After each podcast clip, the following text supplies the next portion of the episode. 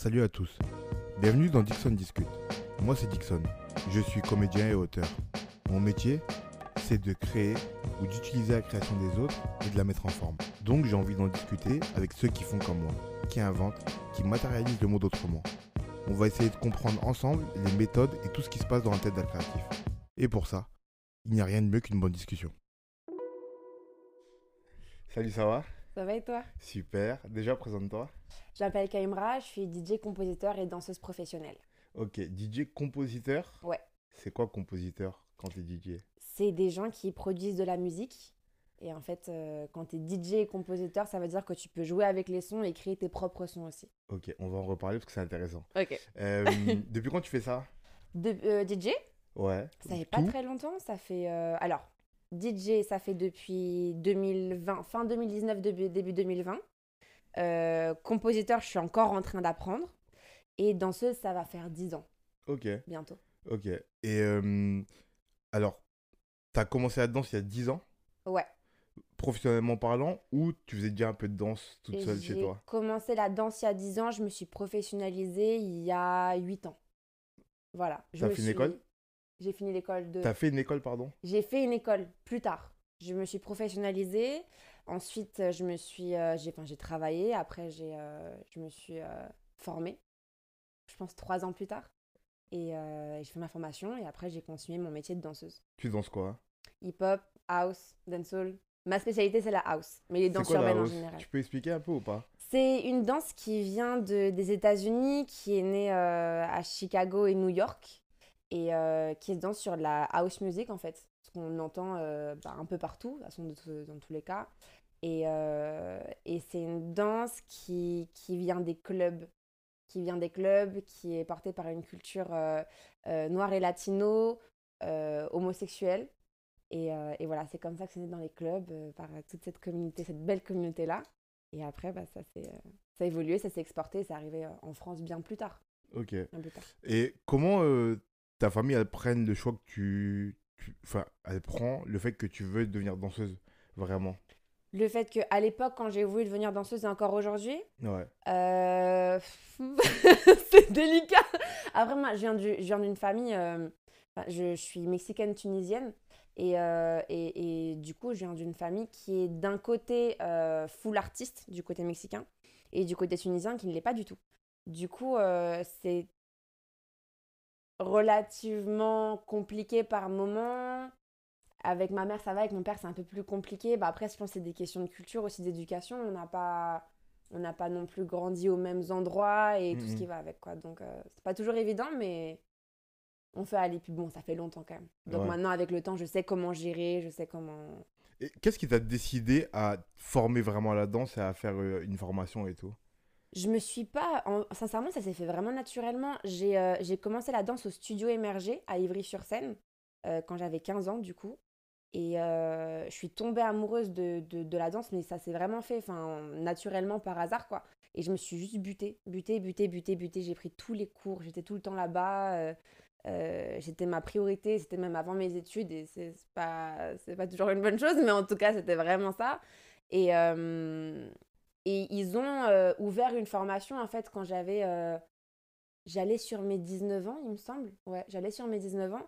Et donc, ils ont voulu lancer une formation, lancer leur formation professionnelle. Et vu que c'est ma famille, moi, j'ai grandi avec eux. Pour moi, les directeurs, c'est un couple.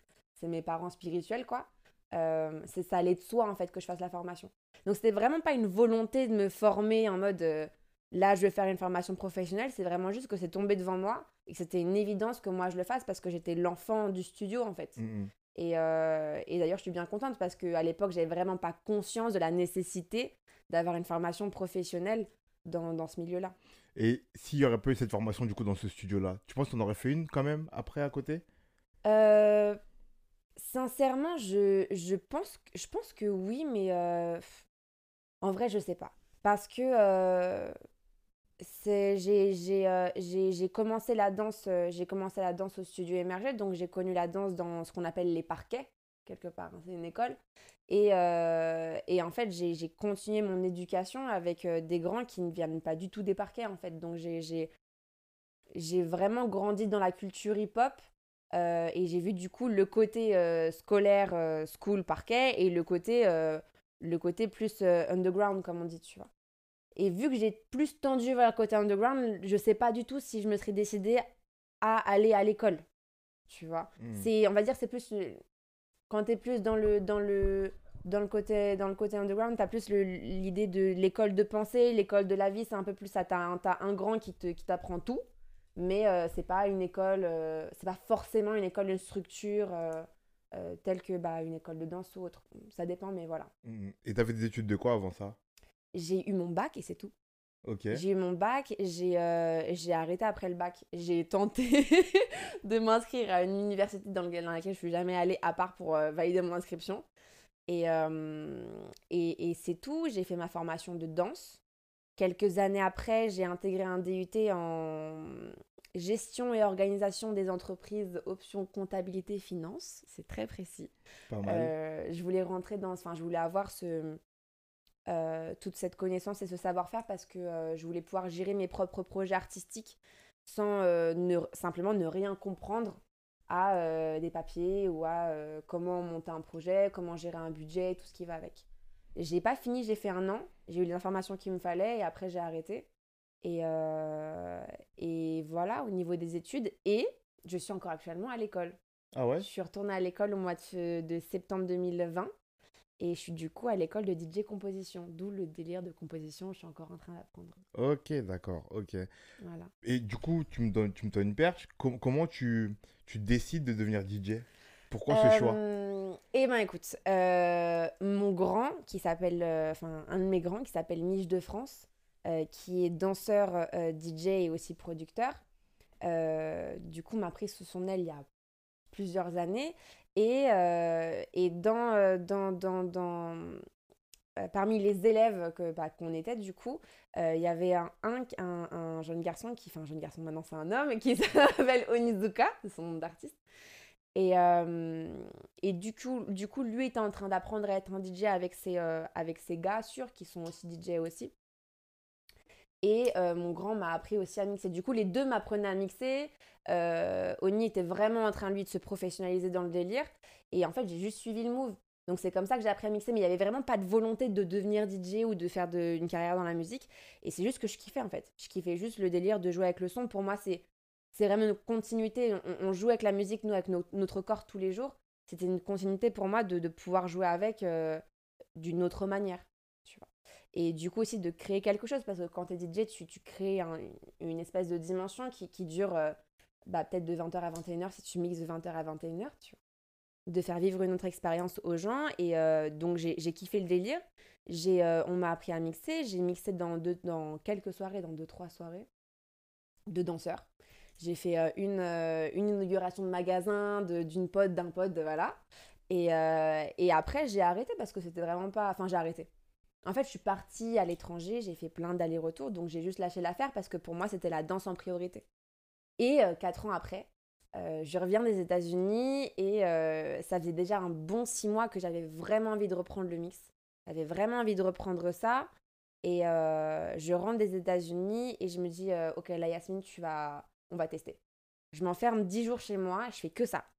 Mais littéralement, je suis vraiment pas sortie de chez moi. Je fais que ça. Et à la fin des 10 jours, j'ai Dani Mendes, le directeur artistique, gérant, créateur du Cercle des Artistes, qui me contacte via un intermédiaire qu'on est ensemble, qui me dit « Voilà, je cherche une DJette, est-ce qu'on peut se rencontrer ?» Et en fait, c'est parti de là. Et du coup, de là, j'ai commencé à travailler avec Dani. Et puis maintenant, je suis résidente. Est-ce que du coup, c'est l'opportunité que t'as offert Dani qui t'a permis de dire à toi-même que ça pouvait devenir professionnel et sérieux? Oui et non. Oui, parce que quand c'est... Quand tu décroches un contrat, effectivement, à ce moment-là, tu te dis, bon, là, c'est du taf, là, c'est réel, c'est concret. Mais le fait que ce soit possible d'en faire un métier, je le savais depuis longtemps parce que je suis dans un métier artistique, je côtoie plein de gens qui sont DJ, qui sont artistes, chanteurs... compositeur ou autre, donc j'avais déjà conscience que c'était quelque chose, que c'était une carrière en fait, simplement. Donc voilà. Mais c'est vrai que le fait que bah, que tu décroches ton premier contrat, bah, comme tous les jobs, hein, tu te dis c'est bon. Genre j'ai décroché mon premier contrat, maintenant on se lance quoi. Et après je me suis lancée. Tu crois que comme tu avais déjà forcément une forme d'amour pour la musique, vu que tu danses et que c'est, ça peut pas, enfin je pense pas, tu m'arrêtes si je me trompe, mais ça peut pas se faire sans danser, ça peut pas se faire sans musique. Ouais. Tu crois que c'est cet amour pour la musique à la base qui t'a dirigé naturellement, ou en tout cas attiré vers le DJing plus qu'autre chose? Parce que t'aurais pu, je dis ça parce que je vais compléter, t'aurais pu avoir des potes qui soient très proches et qui soient peintres. Ouais. Et c'est peut-être pas forcément ça que tu aurais fait de la peinture. Tu vois ce que je veux dire ? Très mauvaise en peinture. Je pense que ouais. Je pense que ouais, parce qu'après, comme je t'ai dit, en tant que danseur, on a un rapport à la musique qui est vraiment particulier. On a vraiment ce délire-là de ne faire qu'un avec la musique, ou même de carrément de créer une musique par-dessus la musique. Bon, ça, c'est un peu plus. C'est une phrase qui m'est. C'est un peu bizarre dit comme ça, mais tu peux expliquer, on est là pour ça, justement. Bah, en fait, l'idée, si tu veux, c'est comme on dit, c'est d'être dans le son. En fait, c'est ça qu'on dit. On dit, faut pas être sur le son, faut pas survoler le son, c'est être dedans, comme si c'était un instrument, en fait. Et en fait, déjà à partir de là, on fait partie des métiers, de l'audio, en fait, quelque part. Si on pousse le délire, tu vois. Ouais. Et du coup, ouais, je pense qu'il y a un lien entre les deux. Et je pense que ce soit DJ ou quel que soit le métier dans la musique, je pense que je serais partie dans la musique, dans tous les cas. Tu mixes le genre de son sur lequel tu danses ou pas ? Ouais, je mixe. Après, vu que je danse sur plein de trucs, je suis relativement polyvalente, mais je mixe principalement les musiques urbaines. C'est ce que je connais le mieux, c'est ce dans quoi j'ai grandi, c'est ce qui me touche le plus. Donc forcément, c'est le style de musique vers lequel je vais avoir le plus d'affection, en fait. Donc voilà. Et quand t'as pris ce choix, du coup, cette dérivation, je dirais, de devenir DJ, t'as pensé à lâcher la danse? Et jamais. Et c'est fou, hein, mais jamais de la vie. Et en fait, il y a des choses que tu fais parce que c'est une activité que t'aimes, c'est une activité qui te plaît. Moi, la danse, c'est ce que je suis, en fait. Du coup, je peux pas lâcher. Je pourrais jamais lâcher.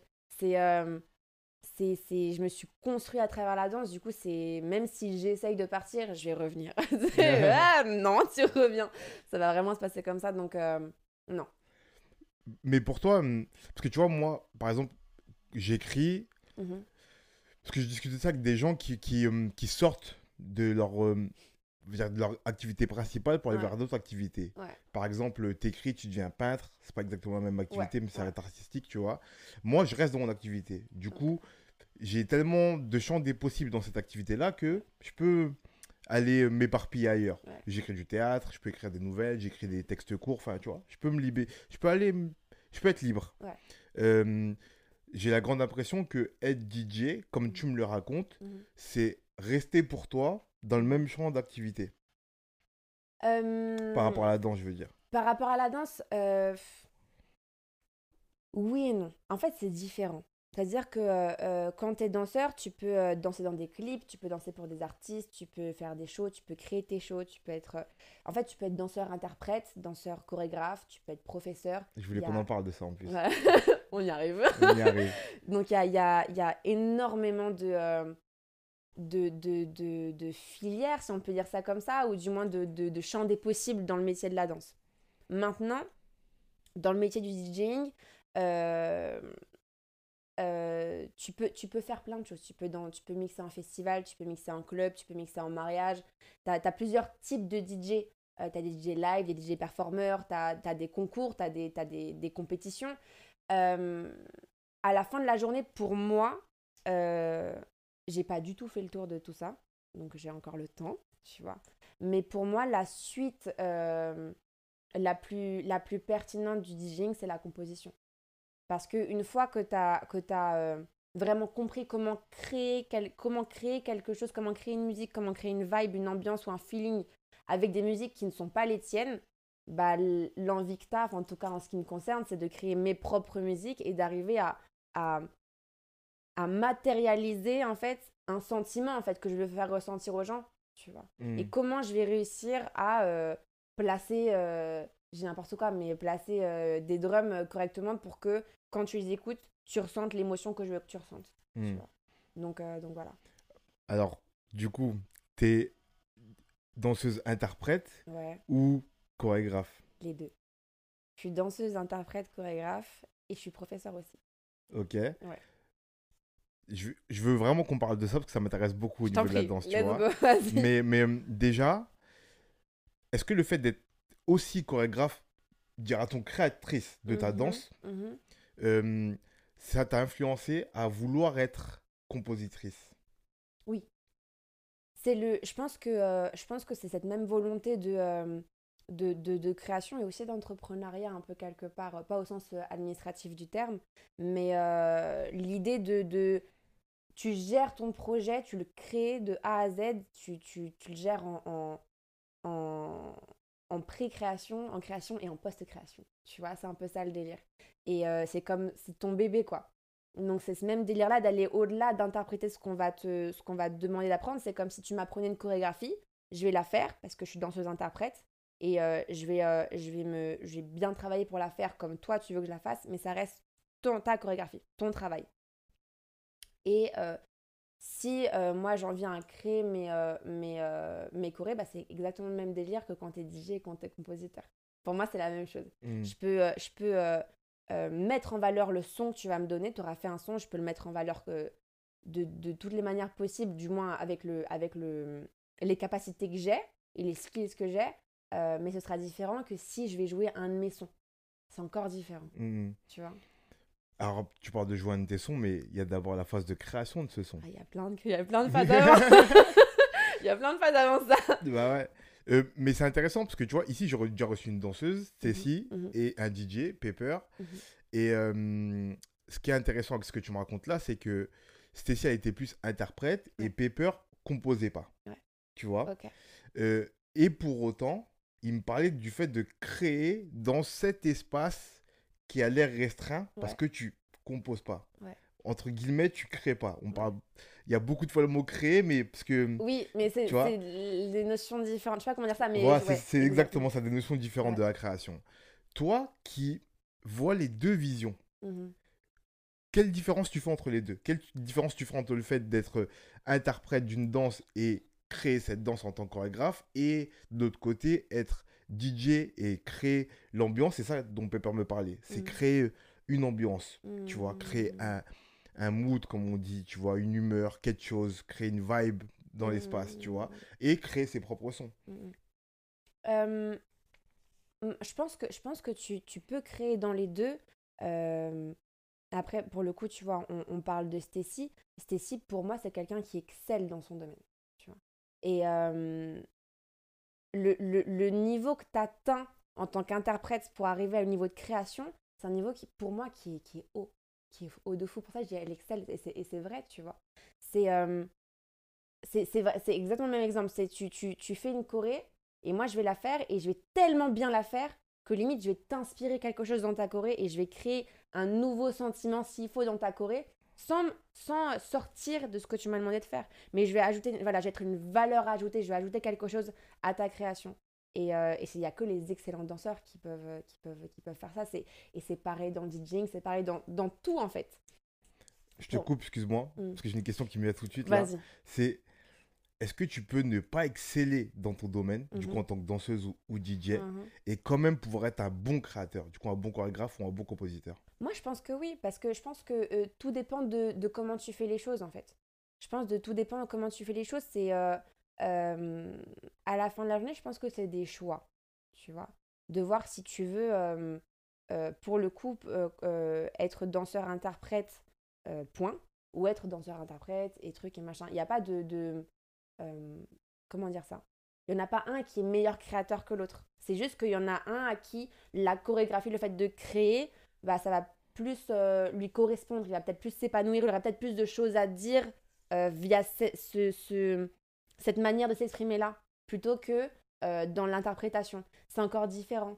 Moi, je sais que danseur-interprète, j'adore ça, mais j'ai toujours eu ce besoin-là de faire mes propres choses. Et après, mais depuis toujours, pour le coup, j'ai toujours été la fille, tu sais, un peu chiante, qui veut toujours faire son truc, ça, c'est moi. Et du coup, j'ai toujours eu ce besoin-là de créer mes propres choses. Et c'est via ça, en fait, que je m'épanouis le plus. Mais effectivement, je pense que la création, tu la retrouves dans tout. Quoi que tu fasses, tu peux créer quelque chose. Mais par contre, c'est plus ou moins facile selon ton caractère, en fait. Je pense que c'est surtout ça. Moi, je sais que dans l'interprétation, moi, je vois des limites. Quand on me demande d'interpréter quelque chose, je vois des limites parce que j'ai des directives. Et je suis quelqu'un qui aime bien avoir la liberté de, tu vois. La liberté d'apporter ce que je veux, quand je veux, et tout. Ok. Donc, voilà. Pour parler un peu du DJing, de la composition en tant que DJ, est-ce que tu te sens être la même compositrice que ceux qui composent des beats pour des instrumentaux pour la musique, le rap ou quoi? Parce que ici j'ai déjà reçu un beatmaker, DST. Est-ce que tu crois que c'est les mêmes métiers ou c'est encore un autre métier de la composition? Tu veux dire les compositeurs qui sont DJ, tu vois, qui composent que des instrumentaux, mais parce que je dis ça parce que j'ai l'impression que quand t'es beatmaker, tu composes un son qui est destiné à être accompagné de paroles. Alors que quand t'es DJ, tu composes un son qui est destiné à juste être le son. J'ai l'impression, tu me dis si je me trompe ou pas. En fait, tu peux faire les deux. Après, moi, je me considère pas du tout encore au niveau des gens qui... au niveau des beatmakers, etc. Je suis encore en apprentissage. Donc, la vision que j'ai, c'est encore une vision d'apprentissage. On va dire ça comme ça. Mais... pour moi, tu peux être les deux. Je connais, comme on connaît tous, plein de beatmakers ou de compositeurs ou de producteurs, selon le langage ou la langue qu'on veut utiliser pour appeler ça, qui sont DJ aussi. Juste que soit ils le disent pas, soit ils le disent, mais c'est pas forcément leur activité principale. Mais pour la plupart, si ce n'est pas pour tous, ils savent déjà mixer. Parce qu'à la fin de la journée, savoir mixer, c'est pas que c'est facile, parce que ce serait vraiment vulgariser le métier, tu vois. Mais par rapport au métier de producteur, c'est différent.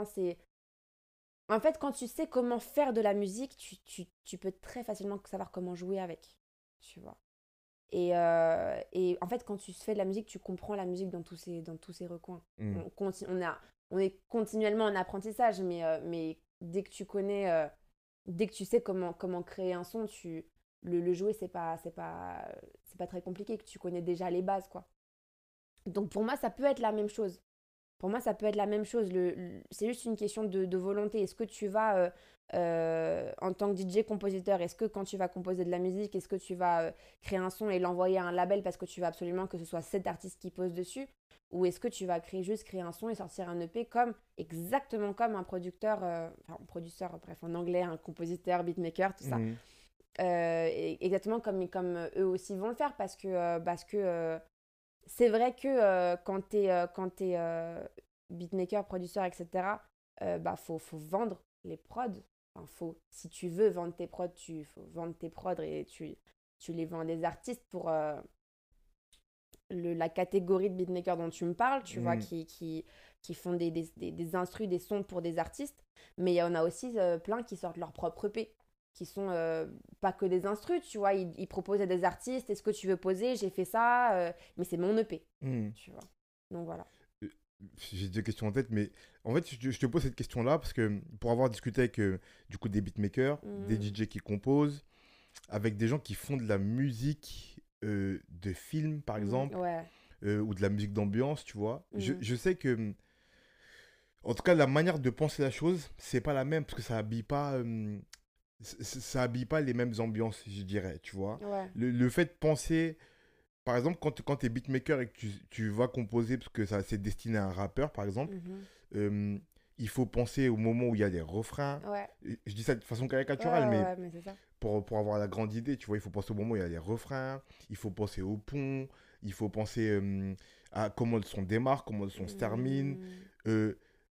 La plage, comment dire, la marge qu'a l'artiste avec ses... que la marche corale artiste avec ses mots qu'il peut placer dans le son. Ouais. Quand tu es compositeur de musique de cinéma, par exemple, tu penses à la manière dont les sons habillent l'image, sans... parce qu'en plus, souvent, c'est vraiment une alchimie entre l'image et la musique. Ouais. Et parfois, il n'y a pas de parole, tu vois. Ou parfois, le son accompagne la parole, mais d'une certaine manière, tu vois. C'est pas la parole qui se calque sur le son comme dans la musique. Enfin, tu vois, c'est différent. Mmh. Et les DJ qui... de façon générale, bien sûr, je généralise beaucoup parce que c'est pas mon métier, tu vois, mais les DJ qui composent des sons pour juste qu'ils soient joués en soirée, là, c'est vraiment pour que le son tout seul crée une ambiance et que tout vienne du son, sans parole, sans rien, juste le son. C'est pour ça que j'essaie de comprendre comment ça marche dans la tête de chacun. Alors, après, quand t'es DJ compositeur, tu composes pas forcément des sons que pour les jouer. Là, je dis pour les jouer parce qu'effectivement, c'est un kiff. Si t'es, par exemple, si t'arrives au niveau d'être booké en festival et que j'ai n'importe quoi, mais que t'as un DJ set de 1 heure, la plupart des gens qui mixent en festival, ils mixent leur son. C'est de plus en plus rare que tu sois booké en festival et en mixant les sons des autres. Mais du coup, voilà. Donc ouais, effectivement, dans ces moments-là, c'est des sons que tu vas jouer. Mais tu peux être DJ compositeur et vouloir composer des sons pour des rappeurs ou pour... Peu importe, à partir du moment où tu... Il y a le mot où t'es compositeur, tu peux mettre le DJ de côté en fait, si c'est un choix encore une fois, tu vois. Tu peux être compositeur de ce que tu veux en vrai. Tu peux être compositeur de ce que tu veux, c'est comme tu me dis pour les films, tu veux voir quel accord tu veux mettre, tu veux voir que tu veux... on parle d'émotion, vraiment, les films c'est vraiment ça, tu vois quelle émotion tu vas réussir à comment dire ça ? Comment tu vas, par exemple en parlant d'accords, comment tu vas... placer tes accords pour que réellement l'émotion à l'image, elle soit appuyée avec la musique, en fait. Enfin, ou du moins que la musique appuie sur l'image, l'image appuie sur la musique, tu comprends ce que je veux dire. Mais c'est ça l'alchimie dont je te parle, c'est que vraiment les deux collent au moment et tout sur l'émotion surgit parce qu'elle a comment dire, l'habillage des deux. Ouais, non, mais ça, c'est les musiques de films comme... Après, bon, comme tout type de composition, ou du moins, quel que soit le but de la composition, c'est un art, c'est une spécialisation. Les gens qui vont, par exemple, comme tu dis, créer une musique parce qu'ils veulent absolument que j'ai... Par exemple, j'ai n'importe quoi, mais tu fais un son, tu veux qu'il y ait Damso qui pose dessus, tu veux qu'il y ait Niska qui pose dessus. Là, je pense rap français, mais peu importe. Ben, effectivement, tu vas penser à leur gimmick aussi, tu vois. Tu vas penser à leur flow, à comment ils vont poser. Tu vas penser à... Même parfois je vois des amis à moi qui pensent même carrément au ton de la voix, au ton de la voix pour savoir en quelle gamme ils vont partir, tu vois, pour composer quelque chose. Et ça peut aller jusque-là, tu vois. C'est vraiment une proposition artistique qui est réfléchie, en fait. Tu vois. Donc pour ça, je dis que quelle que soit la destination de ta prod, et quelle que soit ton affinité ou ta spécialisation dans la composition, c'est un art de fou, quoi. C'est du taf. Mais en DJ composition, tu peux faire ce que tu veux, tant que t'es compositeur. Comme si demain, après je sais pas si c'est le cas, mais des compositeurs, on en connaît tous, qui font pas que des prods pour des artistes, mais juste qu'on ne sait pas forcément. Ils font aussi des prods pour des pubs. Font aussi des prods pour plein de trucs et c'est encore différent. Ouais. C'est encore différent. Bah, j'ai discuté avec un compositeur qui s'est mis dans la musique et qui m'expliquait qu'il a quasi dû tout réapprendre. À la base, lui faisait du rap et il s'est mis dans le cinéma et il a quasi dû tout réapprendre parce que c'est tellement différent que c'est pas exactement le même métier en fait. C'est ça qu'il me disait, tu vois. C'est différent parce que quand t'es dans la musique de film, bon, après je suis vraiment pas la plus calée là-dessus. Hein. Moi, ce que je connais encore une fois, comme je dis, c'est en apprentissage, ouais, mais t'as tout le côté orchestral, mais poussé fois 1000, parce que si t'enlèves tout ce qui est électronique et tu reviens vraiment à un orchestre, le chef d'orchestre, c'est-à-dire électroniquement, numériquement, nous, le chef d'orchestre, il se connaît tous les instruments, il sait jouer de tous les instruments, parce que pour pouvoir dire au mec en violoncelle, je dis n'importe quoi, mais à gauche, que la note c'est pas la bonne, faut qu'il... Il a une écoute, une entente et une compréhension des instruments qui est incroyable, en fait. Et le chef d'orchestre, en fait, numériquement, c'est nous. Il faut savoir que la musique de film, actuellement, du moins pour beaucoup, elles sont faites avec un ordinateur. Elles sont faites numériquement. C'est plus tout le temps des orchestres. Donc, ça veut dire que toi, en tant que compositeur, tu dois savoir comment manier, en fait, tout l'ensemble, en fait, de ton orchestre, de tes instruments, etc. etc. Mm. Et effectivement, si tu es spécialisé dans quelque chose qui est différent, qui est... Comment dire ça ? C'est même pas une question de plus riche ou pas, ou plus ou moins d'instruments, c'est vraiment juste qui est différent. Bah, comme tout, tu dois apprendre et réapprendre. Et te déconstruire des codes pour en créer des nouveaux. Et ouais, c'est pas évident. Ouais, de toute façon, mais c'est le feu. C'est comme ça, ouais. Après, t'en ressors, t'es trop chaud, en fait. Mm. T'es trop chaud.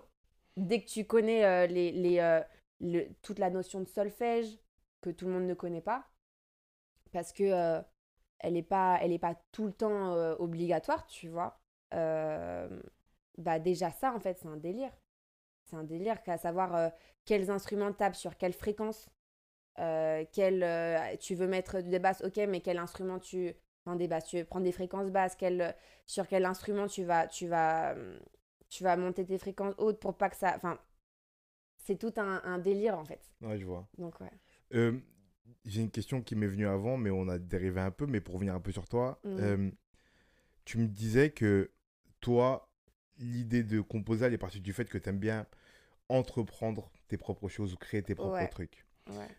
Et il y a quelques minutes, tu m'as dit que quand tu composes, tu connais la musique tellement bien que ça peut alimenter le fait que tu mixes. Mm. Toi, c'est quoi qui est dominant chez toi ? C'était la volonté de pouvoir alimenter le mieux tes mix ou vraiment l'envie de créer qui t'a poussé vers la composition ? L'envie de créer. Sincèrement, j'ai pas Bon, après, moi, ce qui m'a poussée, c'est parce que j'ai cours de composition dans un premier temps. Parce que pour moi, la composition, quand tu te mets devant un logiciel, en tant que vraiment amateur, non connaisseur de la chose, bah, ça te fait flipper. Tu te dis, mais il y a trop de trucs. Donc, j'ai toujours voulu créer quelque chose, pas forcément pour mes mix, mais ce qui m'a vraiment poussée à la création, et que j'ai compris que c'était pas pour mes mix forcément que je voulais le faire, c'était bah, du coup quand j'ai eu des cours de composition et que bah, quand j'ai abordé le sujet de plus en plus en profondeur. Et là, vraiment, je me suis dit, effectivement, moi, la musique que je veux faire, c'est pas une musique que je veux faire pour mes mix. Maintenant, si c'est une musique que je peux mixer, je la mixerai avec grand plaisir. Mmh. Mais c'est pas forcément quelque chose que je veux faire pour mes mix, pour le moment. Mais est-ce que tu sens une différence dans tes mix, depuis que tu prends ces cours de compo ? Ouais. Après, j'ai pas eu que cours de compo, j'ai aussi eu cours de DJing. Donc évidemment, c'est le jour et la nuit. Mm. Après, l'apport de la composition, elle est, comment dire ça ? J'irais plus qu'au niveau du DJing, ça m'a apporté une vision différente. L'apport de la composition pour le DJing, je veux dire. Dans le sens où je me projette plus, je crée plus sur le moment, j'ai plus des envies de création musicale plutôt que juste de jouer, tu vois. Au lieu de prendre 2 sons et de les mixer, et peu importe hein, comment, quelle que soit la technique ou le support que je vais utiliser, eh ben, j'aurais plus envie de créer quelque chose musicalement parlant. Ça peut être n'importe quoi, ça peut être une boucle, ça peut être un scratch, ça peut être etc. etc. Mais il y a toujours une envie d'aller plus loin, en fait. Et ça, pour le coup, c'est une envie que c'est la composition qui m'a vraiment poussée dans ça. J'ai toujours été des créatifs qui voulaient créer quelque chose de différent, créer quelque chose sur le moment. Mais la composition, elle m'a donné une vision peut-être plus aboutie des choses, en fait. Mmh. Aboutie ou du moins peut-être plus technique un peu aussi parfois, tu vois. Mais du coup, plus juste. C'est surtout ça. Je retourne la question pour la danse. Est-ce que quand tu t'es mis à chorégraphier, ça a apporté quelque chose à ton interprétation ? À mon interprétation, non. Le freestyle, oui. le fait de chorégraphier, ça n'a pas apporté quoi que ce soit à mon interprétation. L'interprétation a apporté au fait que je chorégraphie, parce que c'est une approche différente. Quand tu pars de l'interprétation pour poser un mouvement sur une attitude, tu as tout de suite un mood, tu crées un mood. Le freestyle a plus apporté, pour le coup, à ce niveau-là. Le freestyle, c'est quoi? C'est quand tu improvises. C'est quand tu prends un son et tu danses dessus. Alors, là, vraiment, tu m'ouvres une porte incroyable. C'est, voilà, il y a pas de souci. C'est d'où part la création de chorégraphique, tu vois? Parce que je vais essayer d'appuyer sur une idée plus claire, tu vois. Quand moi, je vais créer un texte, moi, souvent, je pars de thèmes ou de mots valises, tu vois. Je pars, par exemple, la danse. Je laisse cette idée-là de côté et puis un jour, je sais que j'ai cette thématique qui me travaille et je vais commencer à poser des mots dessus. Quand tu danses et que tu dois partir d'une chorégraphie, tu pars de quoi pour la créer, cette chorégraphie?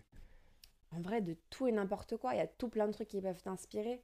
Ça peut être, pour certains, ça peut être visuel, comme ça peut être auditif, ça peut être un son, ça peut être un mood, ça peut être... moi, je sais que le cinéma m'inspire beaucoup.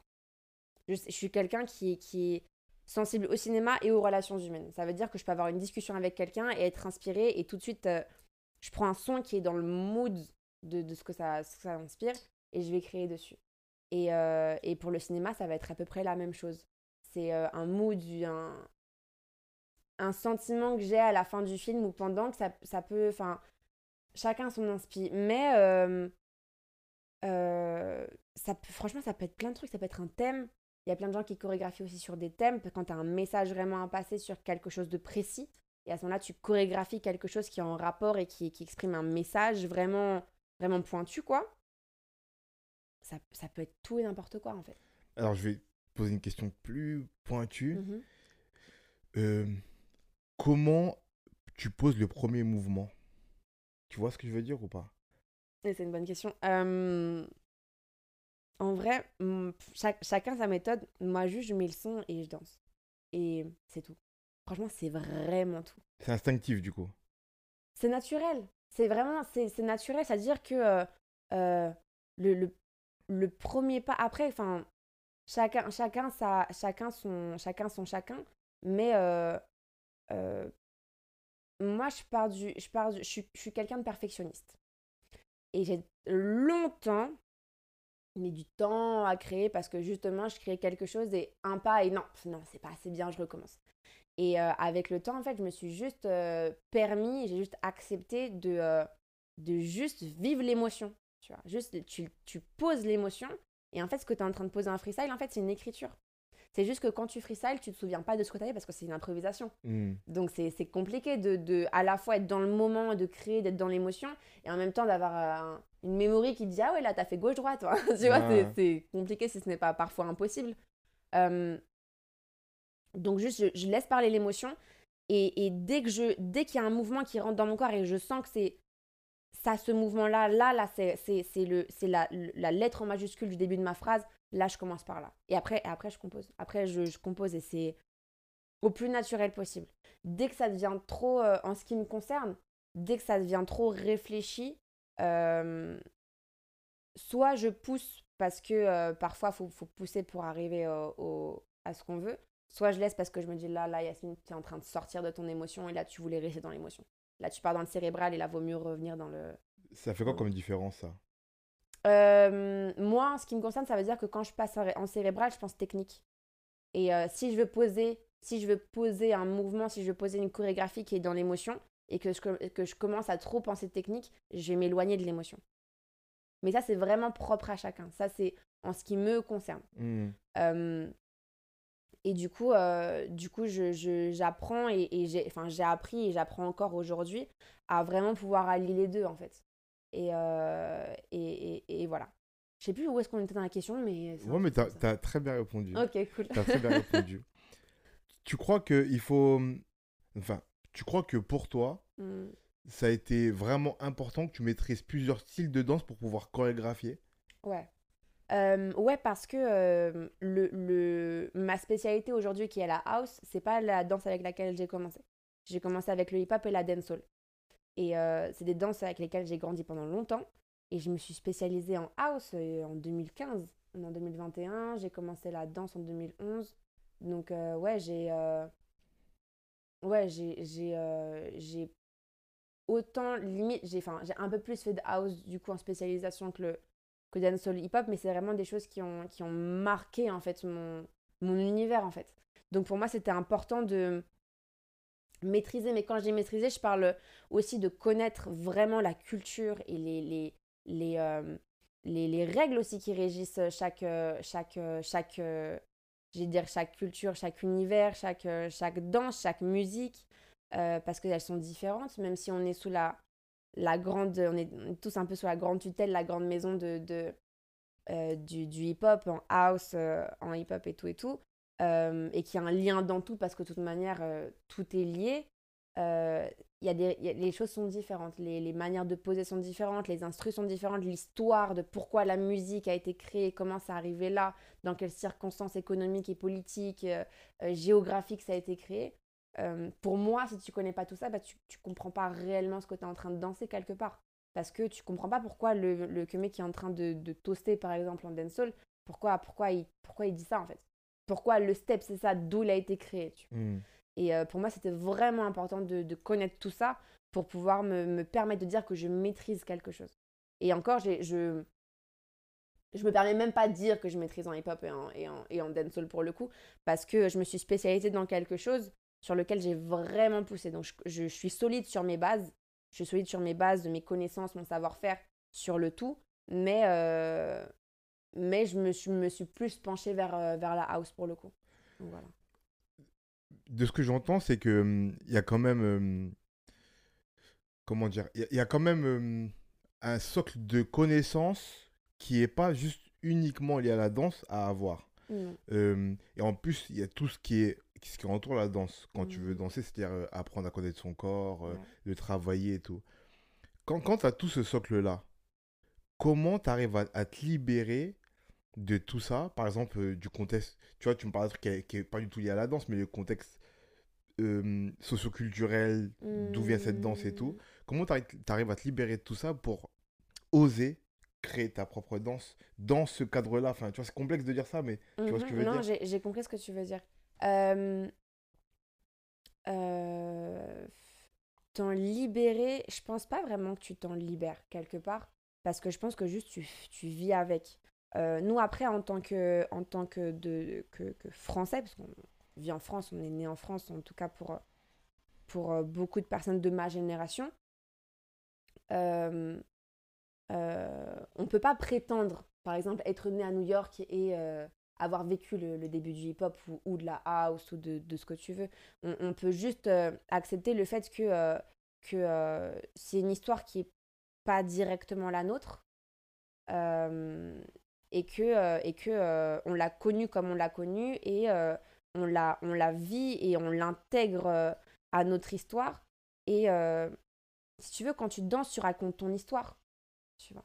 Et ton histoire comme mon histoire, ça a été que, peu importe l'histoire de qui que ce soit, c'était qu'à un moment donné, cette personne-là, elle a été bercée par cette culture. Pour le coup, c'est la culture hip-hop. Donc moi, je sais que j'étais bercée par cette culture-là.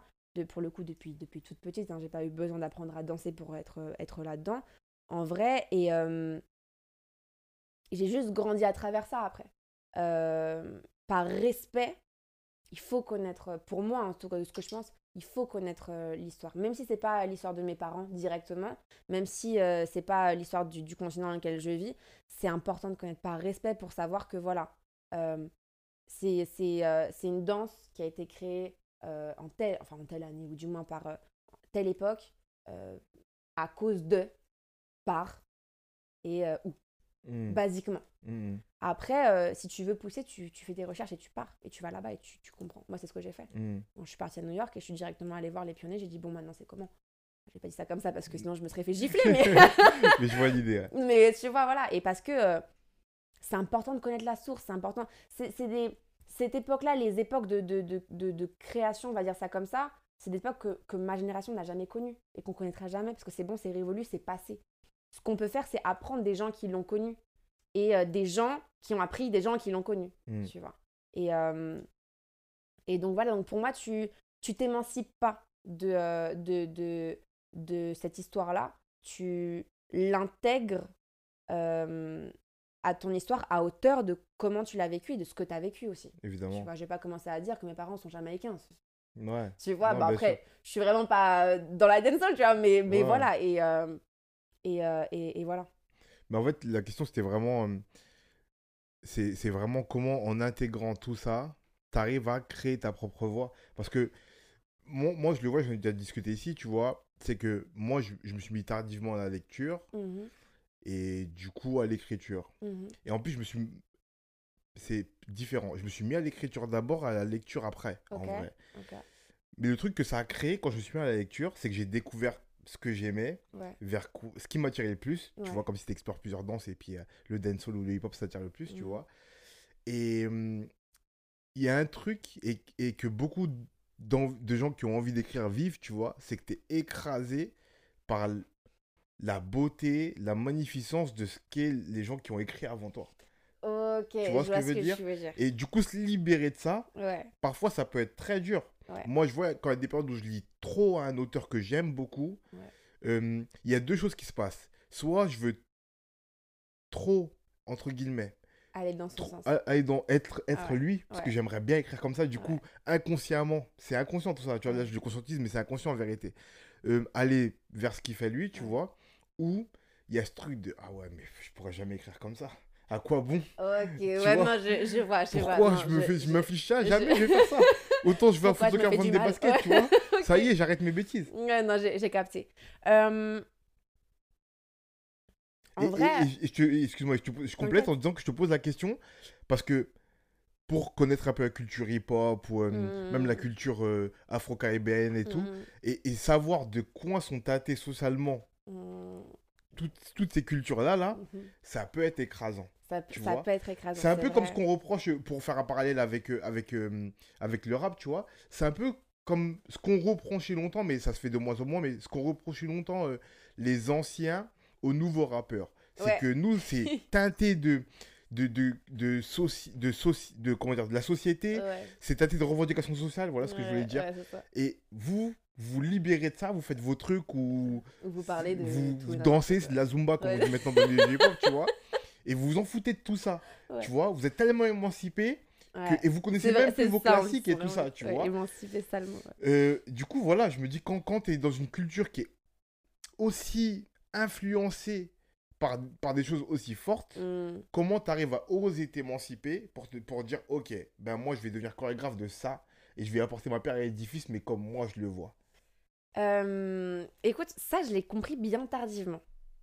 Le fait que je pouvais faire en fait ce que je voulais avec ce que je savais, je l'ai compris bien tardivement parce que pendant longtemps je me suis enfermée, mais en plus comme une grande, hein. Mais vraiment, je me suis enfermée là-dedans et parce que y a aussi ce... Pour moi, ce qui appuie aussi le fait qu'on s'enferme là-dedans, au-delà de la beauté des choses et de la grandeur aussi, de la complexité de toute l'histoire et tout ce qui va avec, il y a cette histoire-là de légitimité en fait, tu vois, qui pour moi se pose comme question et en fait pour moi c'est un débat quelque part, c'est un débat sans être un débat. À partir du moment où c'est de l'art, on aime à dire que chacun fait son art et que c'est de l'art en fait, donc il n'y a pas de police de l'art. Maintenant, par souci de protection de la culture, bah il y a une police de l'art en fait. En fait, et il y en a dans tous les arts, j'en suis sûre. Tous, voilà. Je te rassure. Voilà. Et dans la danse, bah il y en a. Et pendant longtemps, je me sentais vraiment écrasée par le fait de vouloir absolument avoir la validation de mes pairs, comme on dit. Et tant que je ne sentais pas l'avoir, et ben pour moi, j'étais pas légitime. Du coup, j'osais pas créer mon propre truc parce que pour moi, il fallait que je reste dans les codes, il fallait que je reste dans le truc, dans machin. Et quelque part, bah du coup, j'étais pas j'étais pas moi en fait et voilà, le jour où j'ai compris que j'étais solide dans ce que je savais, que j'étais pas quelqu'un qui venait de débarquer hier et qui dit voilà, le hip-hop c'est né en 2003 et je dis n'importe quoi, mais voilà, et c'est telle personne qui l'a créé, que je disais pas n'importe quoi, en bref, en gros À partir du moment où j'ai compris que en fait, non, je suis solide dans ce que je sais, je suis solide dans ce que je fais, je respecte la culture, comme je respecte mon histoire. Et maintenant, aujourd'hui, là, je vais vraiment faire ce que je veux, en fait, avec la danse, parce que ce qu'il y a dans mon corps, c'est tellement ancré et bien ancré que je peux pas faire n'importe quoi. Mmh. Tu vois. Et pour moi, on appelle ça la maîtrise. Pour moi, tu t'arrives à te détacher un peu de cette quelque part un peu, c'est une oppression quelque part un peu, hein, sur son art et sur soi-même. Tu arrives un peu à te détacher de cette oppression-là à partir du moment où tu acceptes et tu réalises aussi que tu maîtrises en fait ton art, tu maîtrises ce que tu fais et tu maîtriseras jamais assez, parce qu'on maîtrise jamais assez ce qu'on fait, et il y aura toujours meilleur que soi, parce qu'il y a toujours meilleur que soi. Mais au lieu de m'écraser et de me dire j'y arriverai pas, je vais me dire non, en fait je suis là où je suis aujourd'hui, demain je vais être ici, je vais me donner les moyens d'y être. Et les gens qui sont meilleurs que moi, ou les gens qui sans même parler de niveau, qui juste m'inspirent parce que j'aime trop ce qu'ils font, et ben je vais leur donner de la force, je vais leur dire c'est lourd ce que tu fais, et limite s'il faut je vais dire mais en fait est-ce que tu peux m'apprendre un truc, parce que ça je t'avouerai, je t'ai vu le faire mais je sais pas comment tu le fais, et j'ai juste choisi ce chemin là pour réussir à, justement comme tu dis, à pas me laisser impressionné parfois, écrasé d'autres fois, et voilà, par la milice du hip-hop, comme on dit. Mais tu me diras si je me trompe ou pas, mais il y a un défaut qui vient, tu vois, tout le paradoxe il est là. Je crois qu'il faut, un peu comme tu le dis, être connaissant, ouais, un minimum de son art, ouais, tu vois. Ouais. Moi, j'étais content d'être autodidacte, mais j'étais quand même content d'être connaissant de mon art, ouais, et des œuvres littéraires que j'ai lues et tout. Et à côté de ça t'amène un défaut, c'est qu'à ton corps défendant, tu deviens un policier de l'art, ouais, avec la connaissance. Ouais. C'est ça qui est le plus dur, tu vois. C'est ouf. Hein. Parce que moi, je suis d'accord avec toi. Hein. Même moi, je suis contre les carcans, tu vois. Et quand on va me faire des remarques, entre guillemets, sur ce que j'écris et l'émancipation que je mets, puis aussi, t'es traversé par ton époque, tu vois. Moi, je serai jamais Guy de Maupassant parce que je vis pas à l'époque, j'ai pas le même langage, tu vois, c'est comme ça. Effectivement, c'est ça. Tu seras jamais les premiers breakers des années 80, ouais, parce que tu vis pas à la même époque, c'est pas pareil, tu vois. Mais en même temps, t'es respectueux de ça. En même temps, moi, je suis respectueux de Guy de Maupassant, tu vois. Ouais. Et du coup, quand je vois d'autres gens faire, il peut m'arriver d'être un de ces policiers de l'art. Tu vois, mais c'est ça, l'oppressé devient l'oppresseur. Non, mais on connaît, c'est normal. Mais après... Pour moi à tort ou à raison ce que je dis, hein, parce qu'on en reparlera peut-être dans quelques années, je ne sais pas. Pour moi, tout est une question de nuance. Tout est une question de nuance, dans le sens où pour moi, ce qu'on appelle la milice du hip-hop ou la milice de la house ou de ce que tu veux, en fait, quelque part, à partir du moment où il y a le mot milice, il y a un problème. Moi, je pense que c'est important d'avoir des gens, des grands, des anciens, qui régissent un peu le délire. Je pense que c'est important. Mais je pense qu'il ne faut pas non plus trop pousser. Il ne faut pas partir sur une dictature, quoi. En gros, c'est ça le délire, tu vois. Mmh. On a besoin d'un président dans un pays. On a besoin de quelqu'un on a besoin de quelque chose qui nous dise, bon, oui ou non, vrai ou faux, bien ou mal, entre guillemets. Et je dis vraiment entre guillemets parce que c'est vraiment subjectif. Donc voilà. Mais je n'ai pas besoin qu'il y ait des militaires dans la rue qui commencent à tirer sur tout le monde, tu vois. Mmh. Et pour moi, c'est exactement le même délire. C'est bien d'avoir des anciens qui, de par leur ancienneté et leur connaissance qui sera toujours plus grande que la nôtre, parce qu'ils ont peut-être 40 ans de carrière et moi 10, donc tranquille. Moi, je trouve ça bien d'avoir leur avis. C'est important parce que tu as 30 ans de carrière de plus que moi. T'as forcément vu plus de choses que moi, même si on vit pas à la même époque, t'as vu plus de choses que moi, et on vit pas à la même époque, mais pour beaucoup de choses, ça fonctionne de la même manière. Donc c'est important. Maintenant, il y a une différence entre me donner ton avis parce que tu estimes que ton avis peut être intéressant et me dire que ce que je fais, c'est mal. Ça, non, en fait. Parce que c'est pas ce qu'on t'a demandé dans un premier temps, et dans un second temps, c'est subjectif. Ce qui est mal pour toi n'est pas forcément mal pour quelqu'un d'autre. Et c'est là où je vois les nuances. Quand il y a des petits qui viennent me demander mon avis sur des petits ou des petites, sur ce qu'ils font, sur leur chorégraphie, etc., justement pour pas partir dans les délires de l'oppressé devient l'oppresseur, je fais attention à pas donner à donner des critiques constructives, et je leur dis bien, c'est mon avis. Si tu décides de le suivre, c'est ton choix, en fait. Si tu décides de ne pas le suivre, ça ne veut pas dire que c'est mal et que demain, ta carrière, elle va s'arrêter, ou que tu vas mal danser. Ça veut juste dire que tu auras fait un choix qui est différent. Et c'est pas grave. Parce que je pense que c'est pareil dans l'écriture. Il y a peut-être des règles ou des choses que Guy de Maupassant, ou peu importe les personnes ont posées, et qu'il y a des gens qui ont décidé de ne pas suivre et qui eux-mêmes ont créé leurs propres règles. Et il y a des gens dans 10 ans ou dans 5 ans qui vont dire « Ah, j'écris Allah à Dixon. » T'as capté ? Et bien, c'est le même délire, en fait. Ouais, tu vois. Et sur le moment, il y avait forcément un mec qui disait « Ah, c'est pas bien, tu suis pas les règles. » Bah ouais, mais non, en fait. Parfois, c'est en ne suivant pas les règles qu'on en crée d'autres. Et je pense qu'il faut juste faire la nuance entre le moment où tu donnes ton avis et au moment où tu l'imposes, en fait. Tu vois. Et surtout, pourquoi ? C'est aussi ça, c'est important. Est-ce que tu es bienveillant, en fait ? Ou est-ce que juste tu donnes ton avis pour écraser l'autre ? Et en fait, c'est aussi ça. Malheureusement, on n'en parle pas assez. Mais il y a plein de gens qui ont ce pouvoir-là de par leur statut, leur position, et qui l'utilisent, pour moi, à mauvais escient, tu vois. Et c'est partout pareil, je pense. Il y a toujours quelqu'un qui va te donner son avis, alors que souvent, tu lui as rien demandé, pour te dire un truc qui va pas te servir, plus que ça va te faire réfléchir et t'empêcher d'écrire correctement. C'est la même chose. Je vois. Est-ce que tu as ces mêmes questions-là avec le DJing ? Parce que,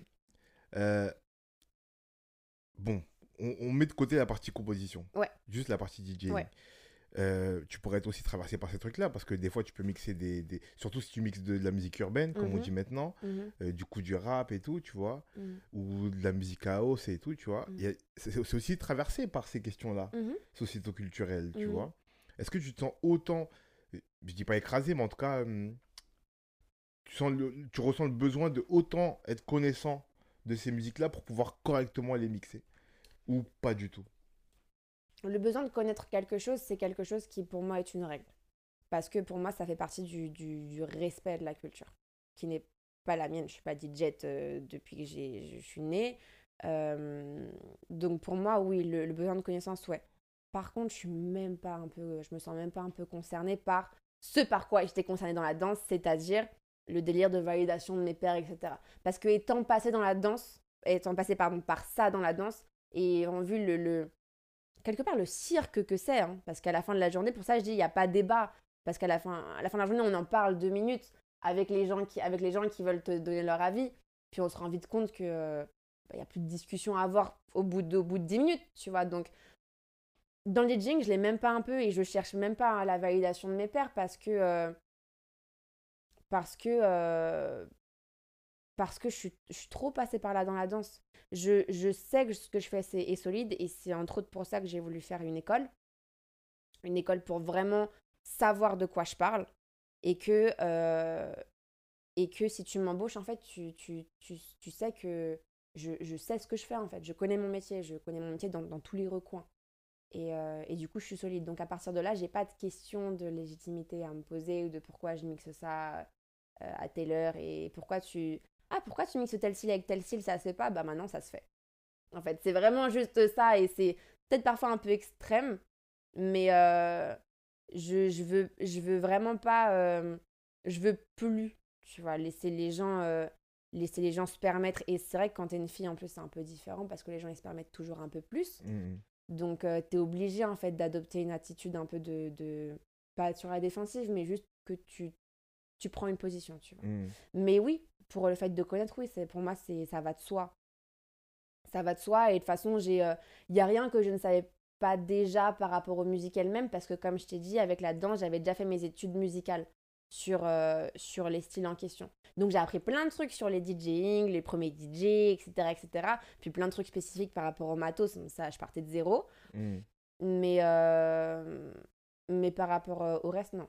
Tu crois que pour avoir cette assurance-là dont tu parles, parce que je vois un peu comme ça, tu vois, il faut quand même... Il lui fallu que tu fasses l'école, ou tu aurais pu l'avoir sans faire l'école et en travaillant encore plus, plus longtemps? Cette assurance-là par rapport au fait de pas nécessiter la validation de qui que ce soit, j'aurais pas eu besoin de l'école pour le faire, parce que ça fait un moment que je suis déjà dedans pour tout plein de trucs. Mais par contre, le fait de pouvoir me dire que je sais de quoi je parle, ouais, il me fallait l'école. Ou du moins, j'aurais peut-être cette assurance-là dans 5 ans. Parce que pour moi, 1 an d'études professionnelles dans le milieu artistique, ça te fait gagner 5 ans d'expérience. Ça te fait gagner 5 ans où, au lieu d'apprendre sur place, t'arrives et ton matos, il marche pas et tu sais pas pourquoi. Au lieu d'avoir 5 ans de choses comme ça, parce que ça arrive à chaque fois, de toute manière, quelque part, ou peu importe la situation, il y a toujours un truc où il y a un truc technique qu'il faut régler. Bah, à l'école, c'est tous les jours que tu le vois, en fait. Et t'as des professionnels qui te disent « Ah, moi, il y a 10 ans, je suis tombée sur ce plan-là et ça marchait pas parce que ça, donc fais attention à ça. Mm. » Donc ouais, maintenant, je suis ça pour le coup, ouais. C'est l'école qui me l'a apporté. L'école est aussi une équipe professorale qui est incroyable et qui sont de toute façon des professionnels qui ont appris sur le terrain et qui n'ont autre volonté que juste de transmettre leur savoir et aussi faire gagner du temps aux jeunes, en fait, maintenant. Donc voilà. Ok. Bah merci, on va conclure. Avec plaisir. Pour conclure, je pose toujours 3 petites questions. Vas-y. La première, c'est cite-moi ton objet créatif favori. Mon objet créatif ? Ouais. Je serais tentée de te dire le piano. C'est le seul objet là vraiment qui me vient en tête de toute manière, donc c'est que c'est celui-là, le piano. Ok, le piano, très, très bon choix. La deuxième, c'est cite-moi ton œuvre inspirante. Mon œuvre inspirante ?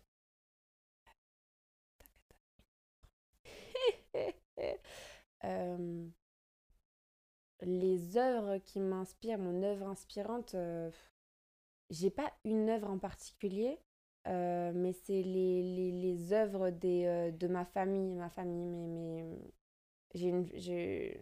mes frères et sœurs de cœur qui sont artistes aussi, et c'est eux qui m'inspirent le plus, donc j'aurais dit leurs œuvres.